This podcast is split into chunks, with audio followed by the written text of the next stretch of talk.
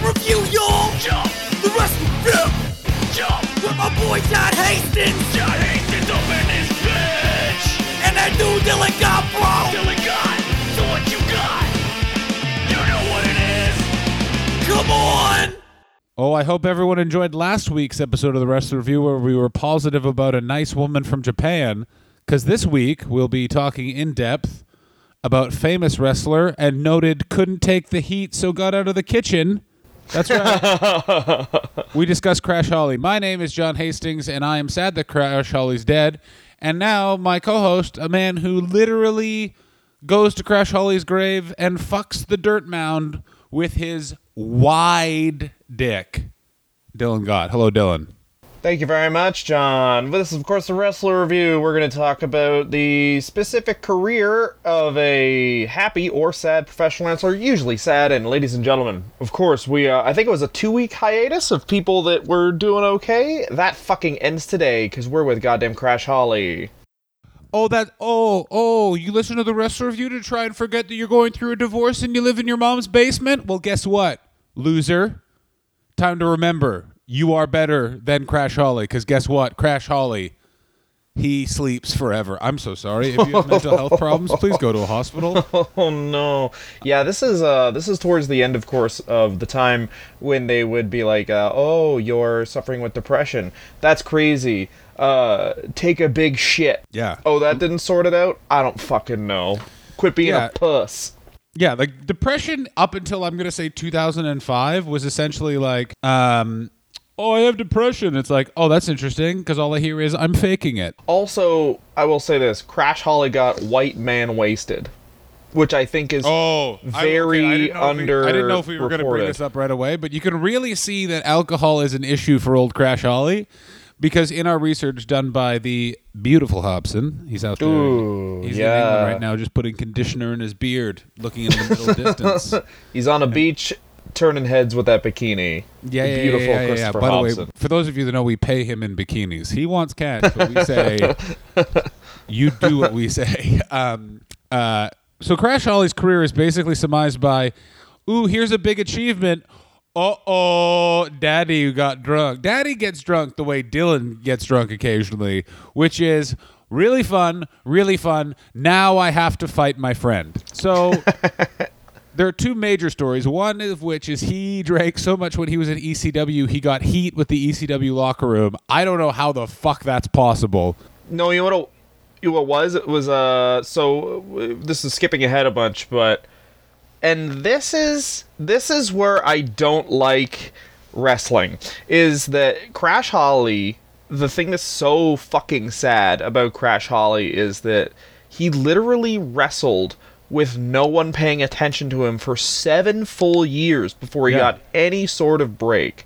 And then when he finally got his break, they were like, you should go back to school. Which is essentially being like, if a comedian gets a TV show after 10 years of just being some weird local MC of like not even a pro show of an open mic, if everyone was like, you know what you need? A fucking improv class. Like, he handled this so much better than anyone should, given the situation. But anyway, he gets drunk at ECW, and everyone was mad, particularly Taz and Bubba Ray Dudley, because it was a dark match on a pay-per-view, and they were pissed off because they thought there were people who had been with the company longer who deserved the dark match because they don't understand jobbing. Like, it's not like... 100%. Okay, here are my issues with it that are twofold. One, absolutely, this guy was...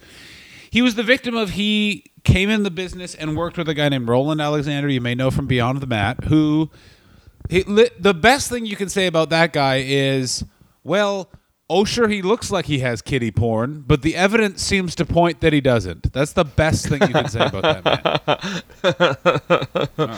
Contrary to popular opinion.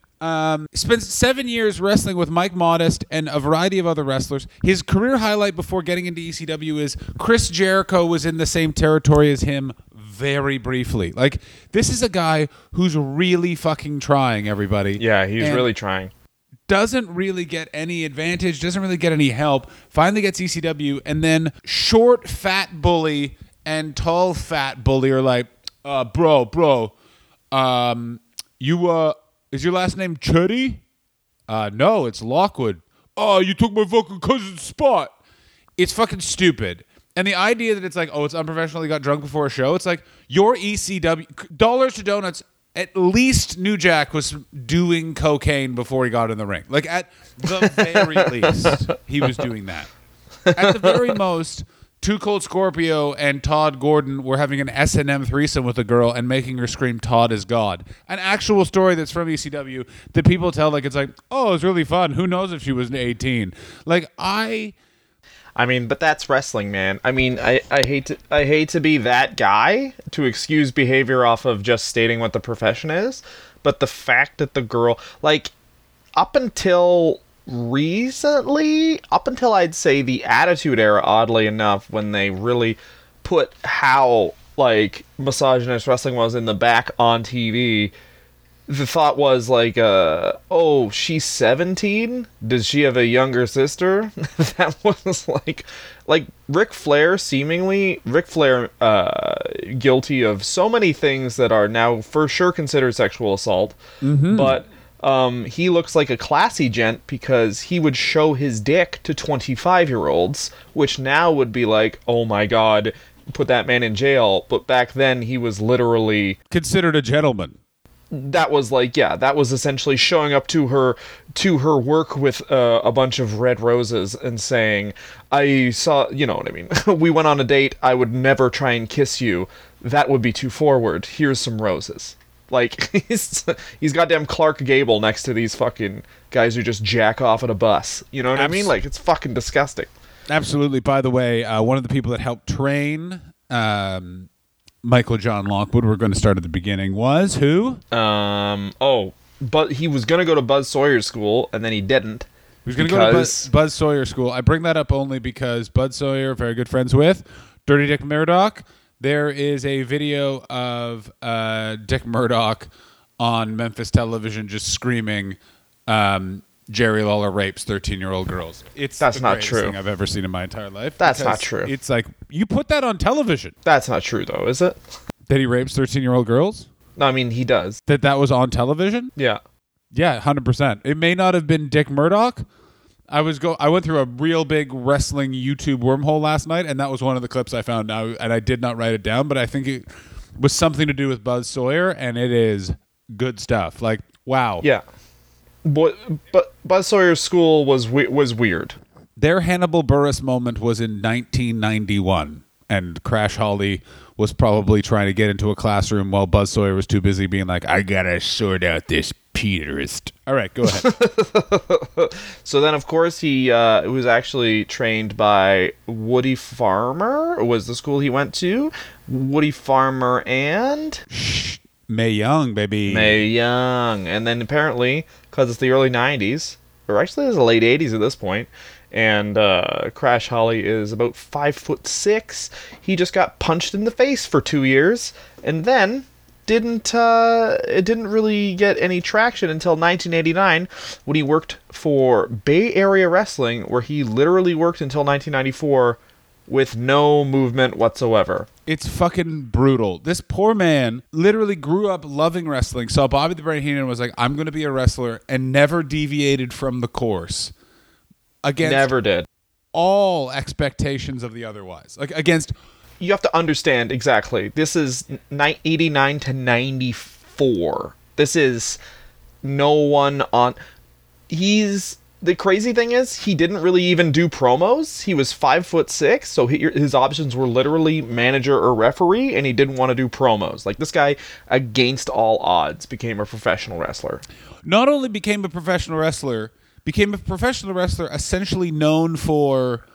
physicality and ridiculous moves. Like, one of the guy's career highlights was the time he did a Hurricane Rana at a fucking gym jam. Like, it's pretty fucking nuts what happens throughout his career. Now, he then falls in with Roland Alexander. You may know, ladies and gentlemen, from Beyond the Mat as the really fat guy who brings Mike Modest, and that black gentleman that JR constantly comments about his abs to do a dark match tryout. Mm-hmm. Michael John Lockwood, a.k.a. Crash Holly, through Mike Modest, sends tapes and eventually ends up in ECW. That's a short-lived run for a variety of reasons that we've already touched on. Basically, he had a lot of heat. And also, it was ECW, and a 5'6" guy could have actually gotten some traction, but I guarantee that, A, Taz probably didn't want to get in the ring with him because it would have revealed how short Taz is. And B, ECW evidently was filled with bullies that were like, oh, this guy hasn't been through hardship in a way that we can see. Fuck him. Well, also his, because this is, all right, this is the guy they were scared to give a spot to, was his gimmick was the leprechaun Aaron O'Grady. Yeah, it's weird. Like, essentially it's like he was, ECW's no place for a leprechaun. Couldn't you see an ECW character working like, oh, Aaron O'Grady got his pot of gold. What is it? It's a scared lady. Let's yell at her until she shows her pussy. Oh, it's Heatwave 1998. That's the crabs coming off your cunt, you bitch. The official slogan. Yeah. Top of the morning to you, just to let you know, if you've got a pussy, you're property, and if you've got a cock, do what you please. A cock is the only thing that means free will. Oi, toy, toy. Oh, the thing to remember about Catholicism is that, it's not a crime if you've got God on your side. If you allow something to enter you, that's effeminate. That's why I'd never been in a car. My favorite thing ever is that he did a lot of wrestling with Vic Grimes, which no one in the business that is wrestling has anything good to say about Vic Grimes. We found more positive things to be said about Buck Zumhoff than have ever been said about the muscle of the baldies, Vic Grimes. Well, here's the thing about Vic Grimes is I'm reading up on it. I'm like, man, we should do a Vic Grimes episode because Vic Grimes, essentially, he's a big, Cornette's a huge fan of Vic Grimes because he's like, he's kind of like roly-poly Vader in a way where it's like he can do a lot of high-flying stuff and he's huge. He's legit like 6'2", 300 pounds. He can't do a lot of he can do some, but he also is Lord Mayor of Botchtown. Yeah, he is. Like, I didn't know this, but this is after the New Jack botch. After the New Jack botch, she powerbombed Lizzie Borden in XPW and just overshot the table and just fucking full powerbombed a woman onto concrete and she smoked her head off of it. Jesus Christ! Again, the post-ECW companies of CZW and that one, which I can never remember the XPW. Like, the shit that they were doing is like, oh, and in this match, a man just puts his dick in a blender and then dies. Yeah, man, it's not. It's fucking gross. It's so uncomfortable, and it's, again, ECW, especially towards the end, was not good at striking the balance that they had in 94, 95, and 96, where it's like, oh, the table's on fire, and it's you're going to have a circumcision whether you like it or not match. But then they would at least there would be a hammerlock in that fucking match. As opposed to CCW, where it literally was like Necro Butcher just shanks the referee and shits. Yeah, XPW was really fucked. They only were like, it'd be kind of like if you watched, what's a good analogy? Because I don't want to use something as good as like Saving Private Ryan, but it'd be like if you watched a movie that, if you watched like Die Hard, I guess, and then the only thing you took was like, yeah, so Walking on Glass, that's what sells tickets, and everyone's like, what? And they're like, yeah, I'm just gonna make a movie where a guy just gets cut by glass for an hour. Like, that's all they did. And then they just basically figured out, correctly so, that wrestlers will work for the same payment as porn stars who are down on their luck, which is essentially hard drugs and a bit of hellos. Yeah, it's a very interesting thing of, especially if you're Crash Holly at this time, in that he is sort of a wrestler. He is one of the very first guys that, like, Crash Holly would be an amazing worker now, but he was really ahead of his time in the late 90s. Like, he couldn't have gone WWE to XPW because they were like, well, in our world, someone would just kill you with a gun. Like, you're too small and not intimidating Yeah. But no, he goes into ECW, and he's, of course, in APW for a while with the famous Roland Alexander, who apparently by Crash Holly's... Roland Alexander is the fat guy who brings Mike Modest and that black gentleman whose body is not built into Beyond the Mat. I can't remember if I already said that joke on mic or off mic, so if I've repeated myself, it's because I'm developing early stages of Alzheimer's, everybody. Well, no, we had technical snafu, and we don't have short-term memories because of hard drugs. So maybe we did this already. Want to know why we do hard drugs? Because I gotta get up the fucking energy to fuck your moms, bro. Nice, all your moms. It's about power, not love. Jesus Christ. It's about power. Where are your dads? What's your dad? Another mom. You have two moms and a new dad. Guess what? I'm DMX, and your mom's pussy is the idea of barking into a microphone.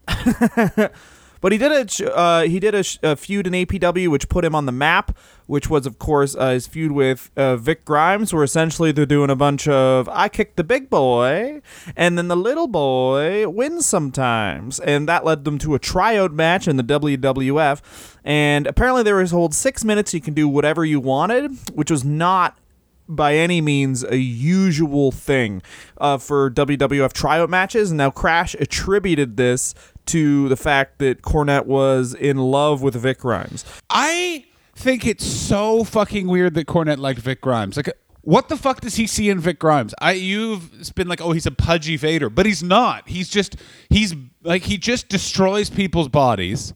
He's not a good promo.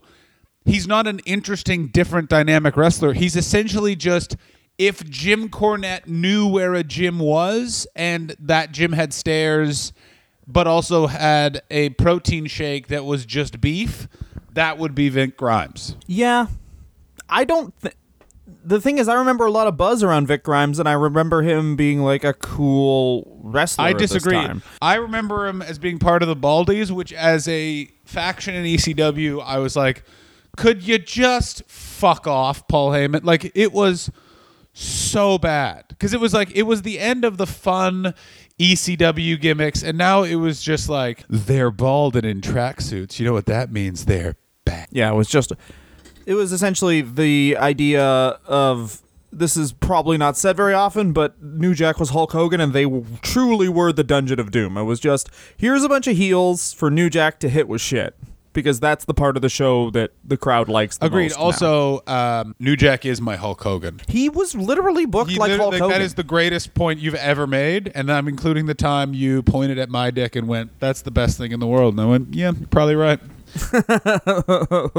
Yeah, it's fucking insane. He was the ECW Hulk Hogan. He was also the ECW Brock Lesnar. Like, everyone talks about, like, oh, he was exactly... They book Brock Lesnar the way they book New Jack. No, I don't know. I don't think anyone's ever... done, and I don't know why they haven't done since the thing where they just keep the guy's music playing while he beats the fucking shit out of everybody. I mean, guaranteed no one's like Jim Johnston, for how good he is at writing wrestling themes, has never written a song as good as, you know, Ice Cube and Dr. Dre, which for sure he hasn't. And by the way, there's only one ECW, there's only one wrestling, one Jack Johnson theme that has two verses, and that song is... Jack Johnson? What's his fucking name? Jim Johnstone?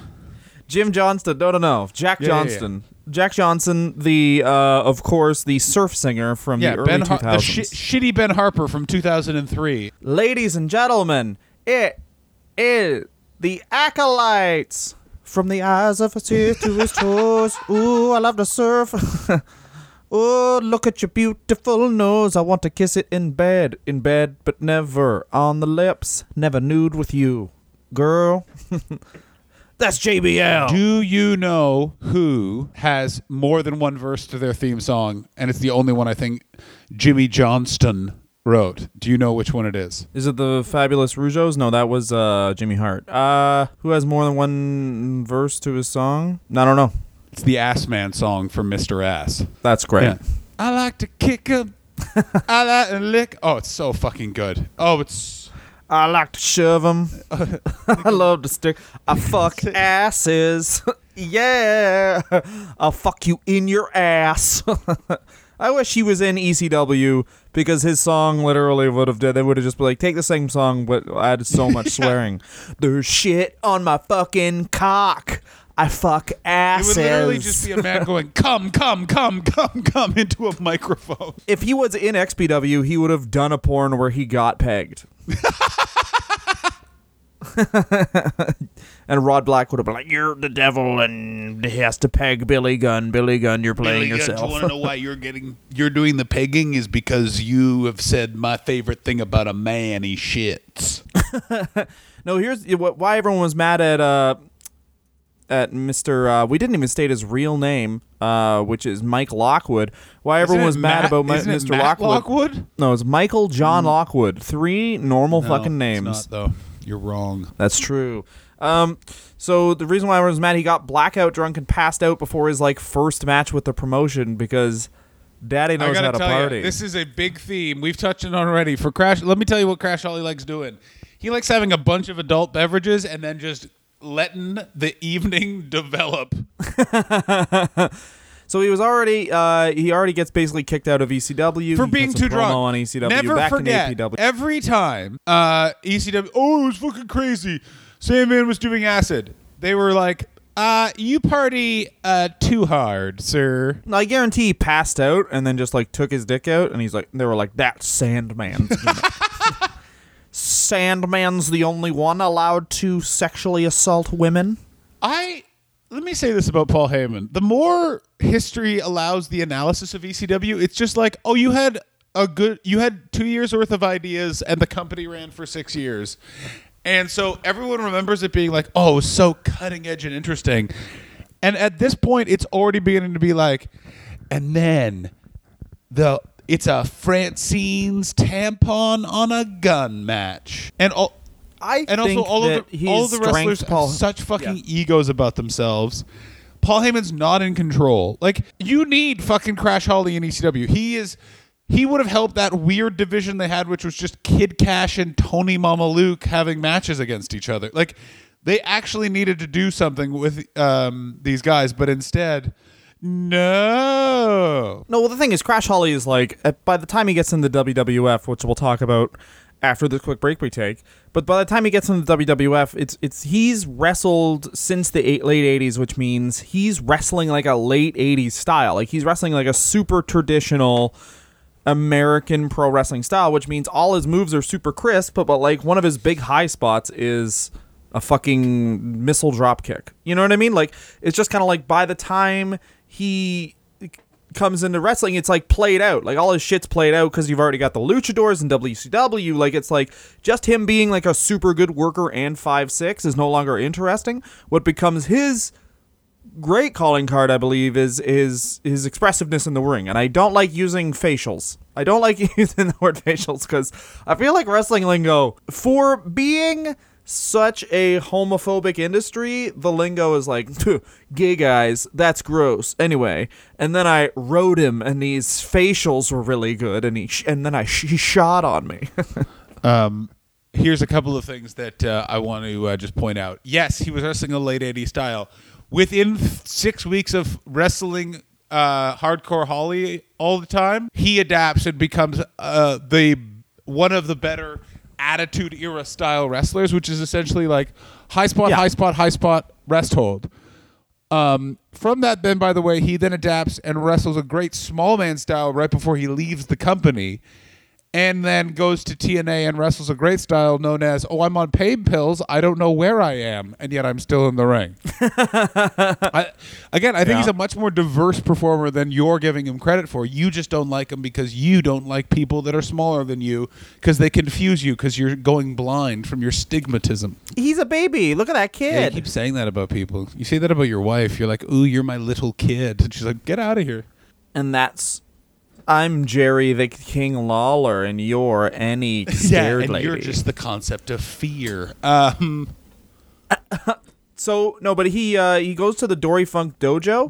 What the fuck is with every company? By the way, why is every company Every company this man goes to, they're like, not good enough, back to school. And he's like, I've been doing this longer than The Rock. You know what he is? He probably looks super young. Oh, you know, that's very possible. He looks very, very young. There's stories about that where it's like, there's stories about that with Rey Mysterio where they first in the ECW locker room, they're like, whose kid is this? And it's like, that's your opponent for the night. And he's like, has he been through wrestling school? He's like, he's been wrestling for 5 years. And Crash Holly, the other thing is he has no heat. He clearly has no heat, and I don't mean heat as in like wrestling heat. I mean like heat, like the show business term. No one knows who he is or anything. So he just brought in because this promoter heard he was good, and the style he wrestles, he's always been taught to basically give the match to the other guy and then not even win, just kind of like have a little comeback and then lose. So he's a good function that way where he can job all the time and he never needs any wins. He's just fun to watch. He's a bump machine, and since he doesn't know where he is, like all these guys big dog him and just try and prove it, and he's such a team player, it looks like, that he just goes, yeah. It seems like he had a confidence issue because he says on record that he never thought he'd win a title or get to the WWF. He just wanted to be a wrestler. This poor young man. But that's what I mean. This is what I'm saying. Dory Funk Jr., what I was going to say is Dory Funk Jr.'s dojo had John Tenta in it because they were reworking his style so he could wrestle as Golga. Yeah, well, so it's like he can't even complain because he's looking there. It's like fucking Earthquake. It's an ex-WWF tag team champion, a guy who did one of the hottest angles of the early 90s with not only Jake the Snake, but with Hulk Hogan, is also in the fucking Funkin' Dojo. A 500-pound man who's going to die in 3 years is learning to take bumps. Like, you can't really complain. But he does go to Mexico on the urging of Bruce Pritchard to work as the Green Ghost, just because they were at this point trying to do the WWF Super Astros show, and they wanted Crash Holly to be a part of that because he was a tiny little baby. And of course, the life-changing role where he's offered the role of Hardcore Holly's cousin, and he comes in and has a great run, which we'll talk about more after this beautiful break. Before we get to the break, I just want to let you know I was pretty shocked they weren't actual cousins. They had the same color hair. After the break, I've been putting a cup on my skin mound where my dick is, so it actually makes my cock bigger. That's the start of this ad. Oh, please go to Patreon.com/Wrestler Review and donate to us. $5 gets you exclusive access to our Patreon feed and episodes ahead of time. For $25, you can select a wrestler to review. One guy did Buck Zumhoff, who's a pedophile rapist, and we still reviewed him. God damn it, we have no allegiances. Go to Patreon to hear the Buck Zumhoff episode, also known as the time where two friends are pushed to the fucking edge. Yo, yo, yo, yo, yo, yo, yo, yo. Patreon.com/Wrestler Review, or rate us on iTunes. Subscribe. Throw yourself out a fucking window. Who gives a shit? And we're back, everybody. Couple of things heading into the Crash Holly portion of the Crash Holly episode. One, great debut. Hardcore Holly walks out, talks about how everyone's backing him to a corner and he doesn't like that. Also, Hardcore Holly, really bad at promos for someone who's good at promos, if you know what I mean. Like, it's good, but you're like, oh, this guy doesn't know what the fuck he's talking about. All he wants to do is just say, I came here to fuck your sister. Ah-ha-ha! Like, yeah, I mean, Hardcore Holly, this gets him over as a character, though. Like, having someone be the guy he always beats up, but they just love to fucking fight, made him so much. Crash Holly talked about this a lot, which was that various people talk about, like, ooh, mistreatment in the ring. He was like, Hardcore Holly would just straight up hit him, and then he would have to straight up hit him back. But he says that that's how wrestling works. Yeah, that's the even scarier thing. It's like, that's what men do. Well, that's he fucking came up in the 80s, so this is just how things were. Of just like, oh, you're going to get beat up a ton, and then you deal with it. He does the whole thing. He talks about how Tough Enough was the reality TV "This Is Fine to Do" on television version of how they trained wrestlers. Because when it actually happened to him, it wasn't like a bit of one match. It was five guys tagging in for an 8-hour period of just punching you real in the face and then being like, it's fake though, but respect it. Oh, it's fucking brutal, mate. Oh, it makes me really like, it's just like this poor, like the more we get closer to the end of this episode, the more I'm like, hey, can we get a time machine and go back and save Crash Holly's life? No. Yeah, his death is for our amusement. Well, maybe there's an alternate timeline in the world where Crash Holly just realizes after 2 years of wrestling, hey, this is kind of dumb, and then just becomes like a construction worker. Why did they just keep him around as a manager? He would have been a great manager in the Ruthless Aggression era. He could have been a counter to Teddy Long. He's actually not a good promo, though. I will argue that. He's a good promo. He's not in the traditional carry a promo for 3 minutes sense. Like, all these guys who were GM characters can do like a 4-minute promo. Let me fucking make my fucking point. Interrupt me again, and everyone will know you suck eggs by choice.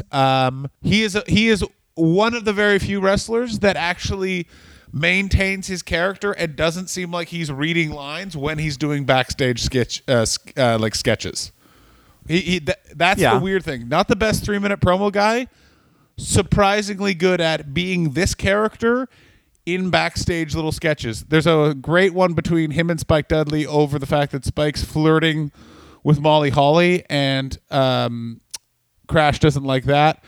And then there was also a phenomenal one where he shakes up Farouk's beer and then he has a match with Farouk. The problem with it, hang on. Problem with that match is that then Farouk just beats the fuck out of him for no reason when it should have been Crash Holly gets some offense. But that's what they did with Crash. They did the thing with Crash where he thought they took parts of Crash Holly's character and essentially made Santino, and then they made the Hurricane. And the parts of Crash Holly's character they took and directly applied to the Hurricane were that he thinks he's a super heavyweight, which is the most basic good character thing that they did with Crash Holly, where he comes out with the scale, which apparently was like... It was Ed Ferrara's idea. Yeah, Ed Ferrara's idea. And the other thing about Crash Holly is that they didn't tell him anything. They were like, you're Hardcore Holly's cousin. Go out there. So he made his own trunks just exactly like Hardcore Holly and basically came up with the whole character. Which is great. And by the way, the fact that they go through two iterations, the first one being they're the fighting Holly cousins and they just beat the fuck out of each other in the ring while they're also fighting opponents. I remember that. That was very funny. And everyone had a nice time.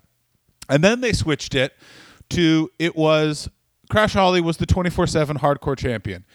And this was fucking awesome. He was the only guy that this worked for. DDT Pro has basically built a fucking belt around this exact concept. It won't acknowledge it, but it's clearly just a takeoff of this. You get the headbangers finding him at an arcade, and he just runs away. And this was a great highlight and a great way you do backstage vignettes for the WWE. This is what you should... It's not a 15-minute promo where Vince McMahon gets his door ripped off by Braun Strowman and everyone goes, I don't care. Can AEW debut? And oh, by the way, Vince, because of the TV contracts you've signed, you've essentially just been paid $2 billion to eventually having to sell your company to Cody Rhodes. Now... by doing these sort of vignettes, which were short, quick, interesting, funny, different, essentially weird wrestling matches, it made you really exciting and also probably gave Crash Holly some time to rest his clearly broken and in pain body, yet he still insisted on doing a Hurricane Rana in a fucking jungle gym, which looked fucking great as shit, by the way. Yeah, exactly. This is the way they should do things, where it's like not even this specifically, but it's like... what something needs to be entertaining on TV for a vignette is action, and then there's no action. It's two people talking, and then they punch each other in the back. That's like every segment now.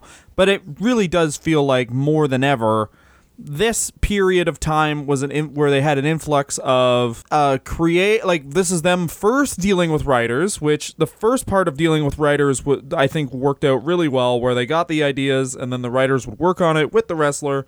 And then now it is the writers write the whole show and only like top end wrestlers get a lot of input on their character. But I think that this did really well because you just need action. You need people running around. You need like new stages. They would do a whole show where it would be like Crash Holly running around.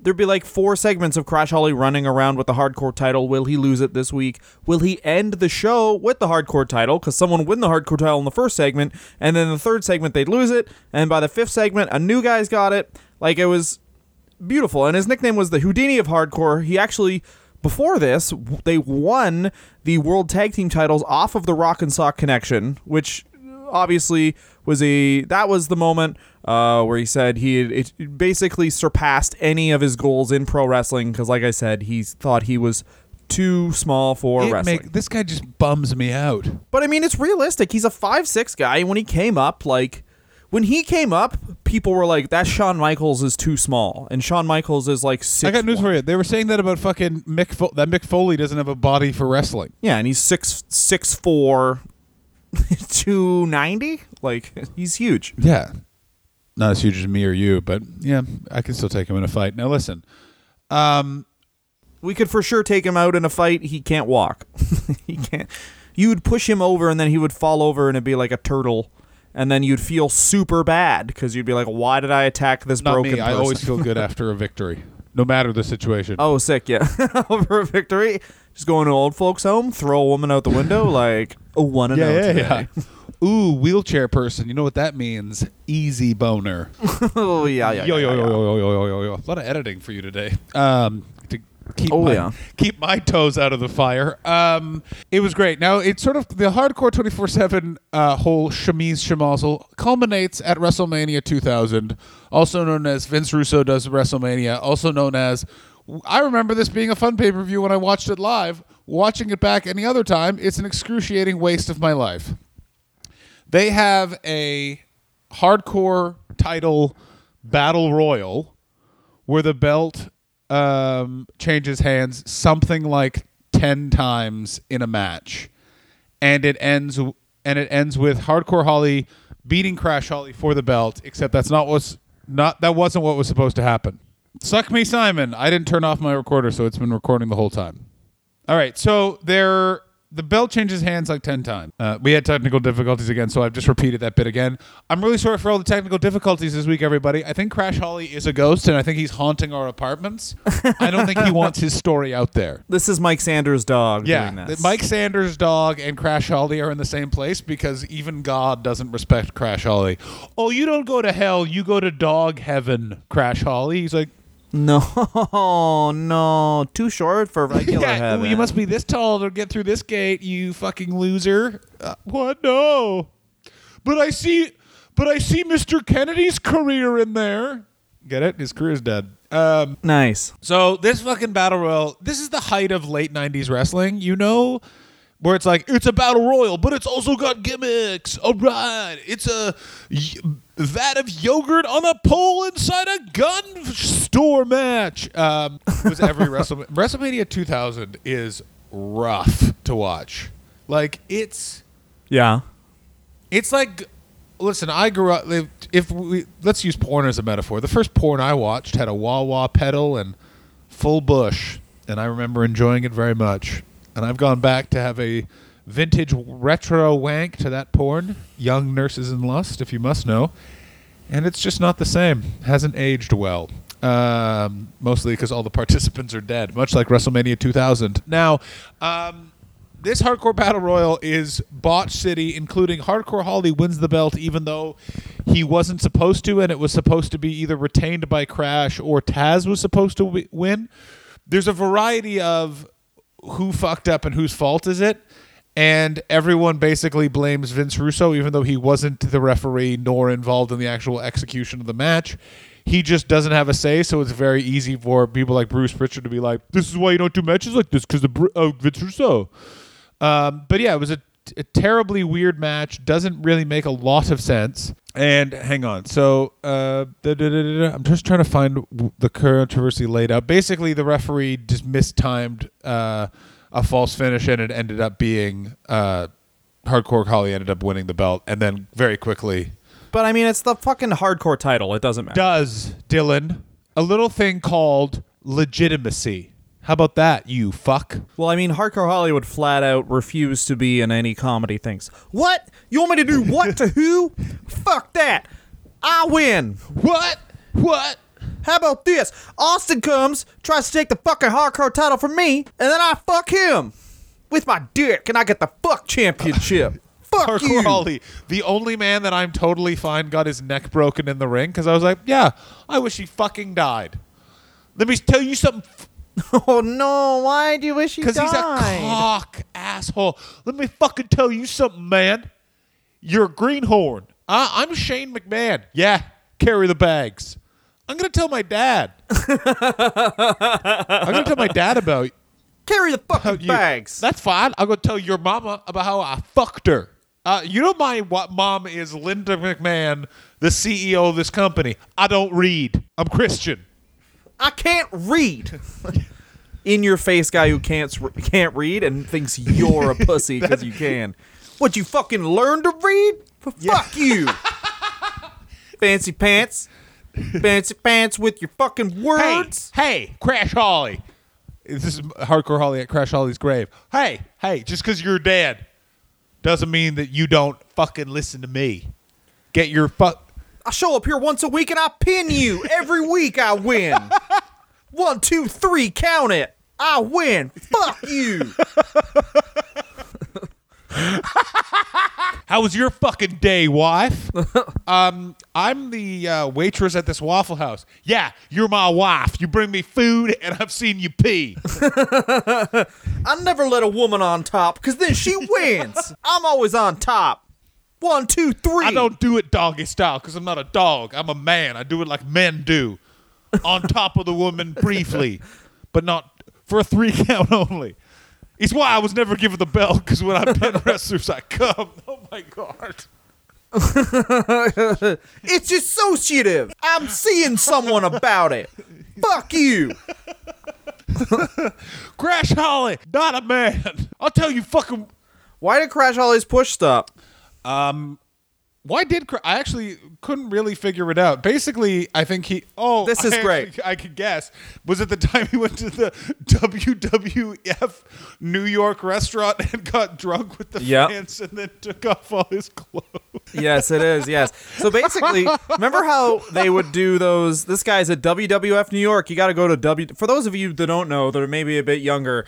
WWF New York was WWF just opened a restaurant in Times Square because Vince McMahon wants to go mainstream so badly, and then they would have like a lower end wrestler such as Meat or Crash Holly show up at WWF New York and be the host for the evening. And Crash Holly got blackout drunk, took all his clothes off, and everyone was like, "This doesn't help me eat these nice chicken fingers."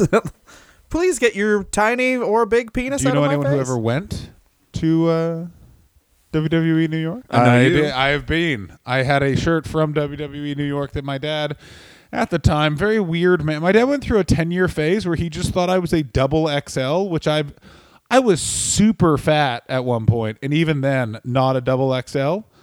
And he demanded I was a double XL, and so I just had a shirt I could not wear from there, which always bummed me out because I really wanted to. Now, made me so pissed off. I went there, and Jonathan Coachman, I remember, did a wraparound, and that was it. Yeah, for sure he did.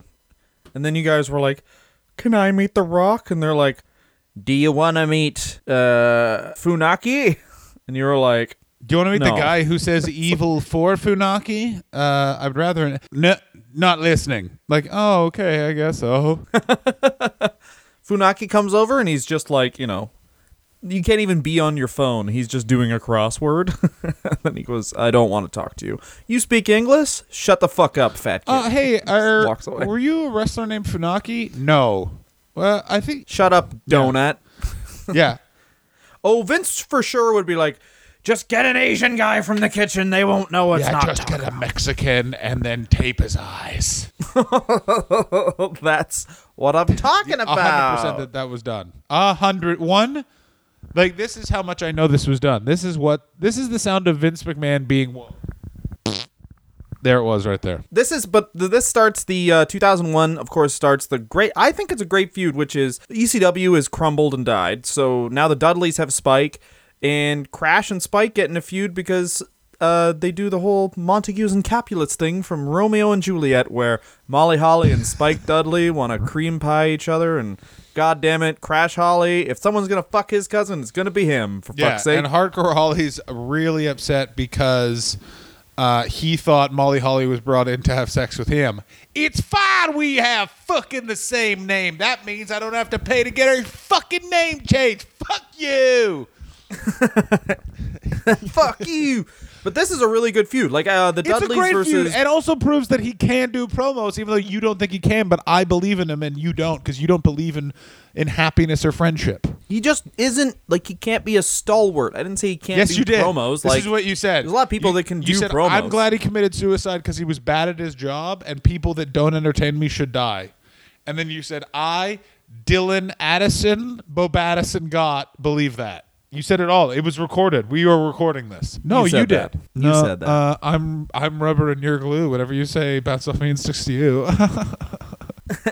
But this is good because I think there should be more wrestlers like this. And I think, actually, I shouldn't say there should be more wrestlers like this. Crash is the first in a long line of wrestlers who are like this. Not first, but he's indie guy who is just a straight up indie guy. No showtime.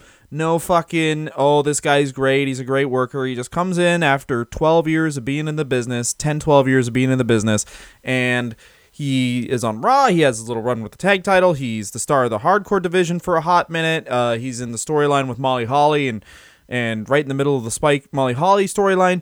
And then he gets demoted to Heat, Jacked, Velocity. He's working there a lot, and he doesn't care because he's like, it was way less stressful than working on Raw because Vince isn't around. It's just like, oh, you lost, you won, you lost, you won. Who gives a shit?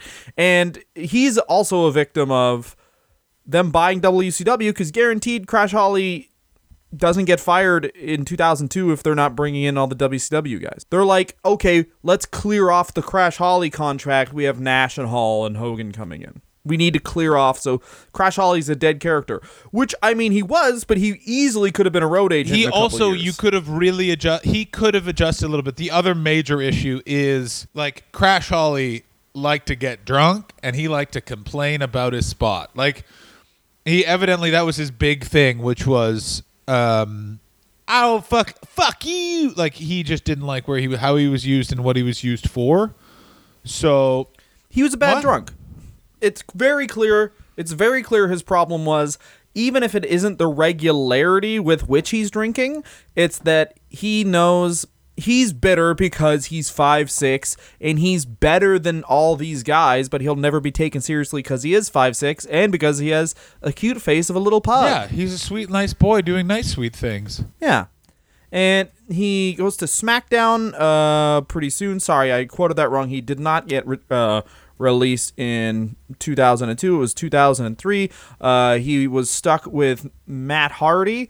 He's stuck with Matt Hardy as one of the Mattitude followers, and is released by the company. By the way, Bruce Pritchard really shows no sympathy for the death of a man via suicide in his discussion of Crash Holly leaving the WWE. He's basically like, don't complain that we don't have anything for you because they'll just fire you. Go somewhere else. And it's like, you know, you're not wrong, but some people are fucking dead because they fucking killed themselves. So maybe you just want to fucking be a bit nicer, you absolute bag of shit. Yeah. I mean, by the end of his tenure, though, it's like been a year and a half of being in limbo. He's not given anything. He's just Crash Holly. This is essentially, if he didn't complain, he could have been around like Val Venis, where like Val Venis was around for like an extra 9 years just being a bald guy who jobs on Heat. Oh, yeah. Coach Morley, when you explain to people, it's like, oh, no, he was there for quite some time, and you're like, what? And you're like, yeah. It was fucking crazy, everybody. Yeah, and also the weird thing about this is he's released in 2003, which is as he spots the wrestling business is declining, like, steeply, and this is after the boom. And the other thing is he basically, he started wrestling near the end of the first boom, and then... 93, 94, 95, he's still in the passion years of being a pro wrestler, so he doesn't really notice how little he's being, like, paid and, like, whatever else. He still loves it so much. And then by the time his career takes the upswing with getting into APW, ECW, and, of course, the WWF, he's making good money. And this is the first time where it's like you've had a huge setback, and how does he deal with it, John?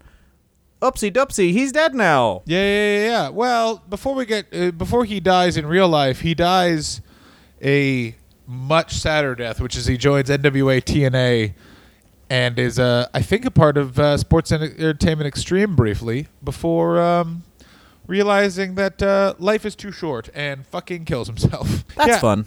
That's a fun thing to do. Who discovers him? Stevie Richards. Yeah, fuck me. Stevie Richards cannot catch a fucking break, can he? Oh, you're getting over huge with the gimmick that you're in the right to censor? Before that goes anywhere, make sure that you fucking break your back in a way that is irreversible and you have to go away for a year. Bye-bye. Oh, now what's up next? Okay, good. Let's make sure that Crash Holly cries. Yeah, well, I mean, it's very, very, very sad. He's in TNA as Mad Mikey, which is he gets mad at stuff. I mean, some funny promos, like he's facing a tall guy in basketball, and he's pissed off the tall guy's winning, so he hits him in the nuts, and then while the guy's hunched over, he uses him to dunk. And he's just him getting very mad at things. And that's his whole character, because it's TNA, baby! Yeah. Early TNA was really a sign of where TNA was going to end up. Being like, do you feel uncomfortable about your love of wrestling? TNA, you won't feel any better. Like, it's just so fucking brutal. Like, oh, he's up. It's Upset Jim. I don't like this. Oh, now Upset Jim's also gay and a dog. Upset Jim dog. He just lost the NWA title to Jeff Jarrett. Yeah, it's you bring in a guy who's with a new character who's clearly someone else, and the whole audience is like, why aren't you just... That's the weird thing about it. It's like you get these characters, but you don't get the character because Vince is smart enough to copyright everything. So you don't get the character, you get the guy, and a lot of times the guy isn't as good as the character. Like you're relying on lightning to strike twice, and there's only so many people who are that involved and smart as to be able to reinvent themselves, right? But let's get the sad part, John. Baby, he was essentially released, and then he served divorce papers. And he passed out and choked to death on his own vomit. Yeah. Oh, baby! Look at a picture of a dog and a cat getting along. Good. I hope you did that. Also, here's the thing that's even worse. There were so many pill bottles near him, they had to rule it a suicide. No one will know if he actually tried to take his life, but his life was so bad they just assumed that it was. Oh, no. Oh, no. Oh, no. Well, it's a classic John Bonham, Bon Scott, late 70s rock star death where it's like, I party till I fall asleep on my back. Yeah. God takes it over from there. USA. USA. They call me the evil Knievel of getting fucked up. I like to do daredevil things, drive fast, and also just fall asleep on cliffs. If I roll over, I'm dead. La da da da. I jump the gorge between this life and the next every fucking night. Bourbon is why I can sleep. Like, it's so sad. And of course, discovered by Stephen Richards. Stephen Richards probably was like, oh, there goes another friend. And then tried to call Raven and then remembered, oh, yeah, we had a falling out. And then just stared in the middle distance and just kept whispering, be happy. Be happy. I'm assuming Stephen Richards let all the things about things out to Raven. Like was like, I found this man dead, and he was one of my good friends. And people just keep on dying. They just keep on dying. And you know, when does it stop? Like, how can I help these people? And then there was a pause, and then Raven was like, "Can I have $10?" Yeah. And then Stevie was like, "No, you can't." And then started talking, but he quickly realized that the phone was hung up. Hello. Because Raymond was like, if only $10, you can't fucking talk to me, man. Hello, Perry. It's Steven. I found Crash Holly dead in my house. Oh, that's cool. You inject method to your dick. It's crazy. I got reception on this in this pineapple in this garbage can. I'm talking to you. We're not on a cell phone. Oh, this pineapple's pretty good. How the fuck did you find me here in my house, Stevie? Perry, you were arrested 3 weeks ago. I'm here to post your bail and let you know that Crash Holly is dead, so you have to sleep in his room, and I can't bring myself to clean up the vomit. I'll sleep in it. It'll keep me warm, baby. Ooh, a wet pillow. Today's Monday. What's your favorite thing about Crash Holly, John? I would say best organic building of a gimmick of the Attitude Era. He does not come in as the Crash Holly we fall in love with by the time. I mean, that's not true. Yes, it is. 100% true. I stand by everything. He's better. His gimmick was better built organically than Stone Cold Steve Austin. That didn't happen during the Attitude Era, fucko. Happened right before the Attitude Era. Stone Cold was finished by the time the Attitude Era started. Suck. He's better than Kurt Angle's build for his character, where essentially he was a main eventer within 6 months. I stand by it. I stand by what I say. Good. I mean, as long as you stand by that. I think what the best thing about Crash Holly for me was comedic timing and just general sense of where he was in the wrestling landscape. Like, he wasn't trying to be the world champion or anything, and he rightly recognized that he just had to be a bump machine, and he was good at it. He was just a good overall wrestler, and I think the worst thing about Crash Holly, and let's get real here, his clear drinking problem and depression. You can't be doing that. I wouldn't call it a drinking problem. I'd call it a drinking solution. A solution to the problem of I'm sad. The problem of you're a horrific failure. Goodbye. No, he's a great man, and I'm very sorry he's gone. I would say the worst thing about him is that if he had survived and gone to rehab, this guy would be. Do you understand how many Crash Holly chants we'd have to sit through during the Raw after Mania if he hadn't committed suicide? Because even those wrestling fans are like, too far to remember. I don't think that here's the saddest part about Crash Holly, rather, is that since he didn't have, like I was talking about heat, like basically fan interest, since he had a lot of casual fan interest and casual fans thought he was really good. I disagree. Go ahead and say your wrong thing. Yeah, truth bomb. But Spike Dudley was the little guy who everyone liked because of the ECW thing for the wrestling nerds. No, so everyone just saw Crash as like a WWF version of Spike Dudley. Maybe, but it's again, we don't know what could have happened to him after. If he had stayed in the Fed, because Spike Dudley is gone they really fuck up Spike Dudley by like, he's the one who was behind the Dudley boys the whole time. Well, he wasn't.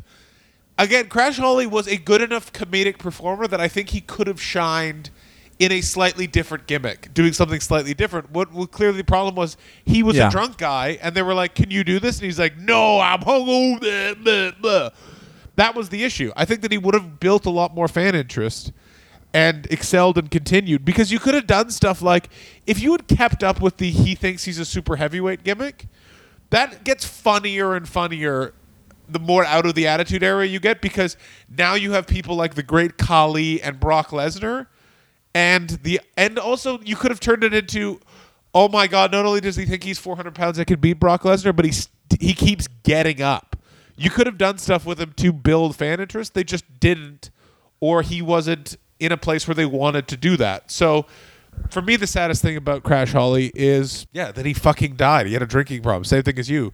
It's like a long talk about booking, and then that man is dead. That like, it's in the end, welcome to wrestling. It's either, well, he's okay, or, well, who knows what could have happened, because drinky, pill. Like, it's Crash Holly really fucking bummed me out. I gotta tell you, like, it's just like he got served divorce papers and his dream fired him. Like, it's just like, oh, God damn it. Yeah, it's not the best. Strap in to be sad. Ooh, sad times in Ridgemont High. So, ladies and gentlemen, that's the episode. Thanks very much for listening. Of course, John, this week you're at the Soho Theater, February 8th. That's right, babies. February 8th, 9th. Please come and see the show, because I am in a room that's too big against my wishes, and it's going to be quiet. Oh, yeah. This week, I'm on, maybe on vacation. I don't know yet. But also, next week, I will be in Lindsay at the Moose Lodge for a fun tour date. We're trying to get something together for the 16th. We're recording this way ahead of time, so hopefully that comes together. But February 15th, Lindsay, Ontario at the Moose Lodge. All the stuff will be on my social medias. That's Twitter and Facebook. You know my name. It's Dylan Gott. Anything else? If you guys can't make it out to a show, please rate us and subscribe on iTunes. It helps with the algorithms. Rate and subscribe on SoundCloud as well. If you're one of you think the iTunes is part of the Illuminati, and rate and subscribe to yourself because you deserve it. Thanks for listening. Me, Susan.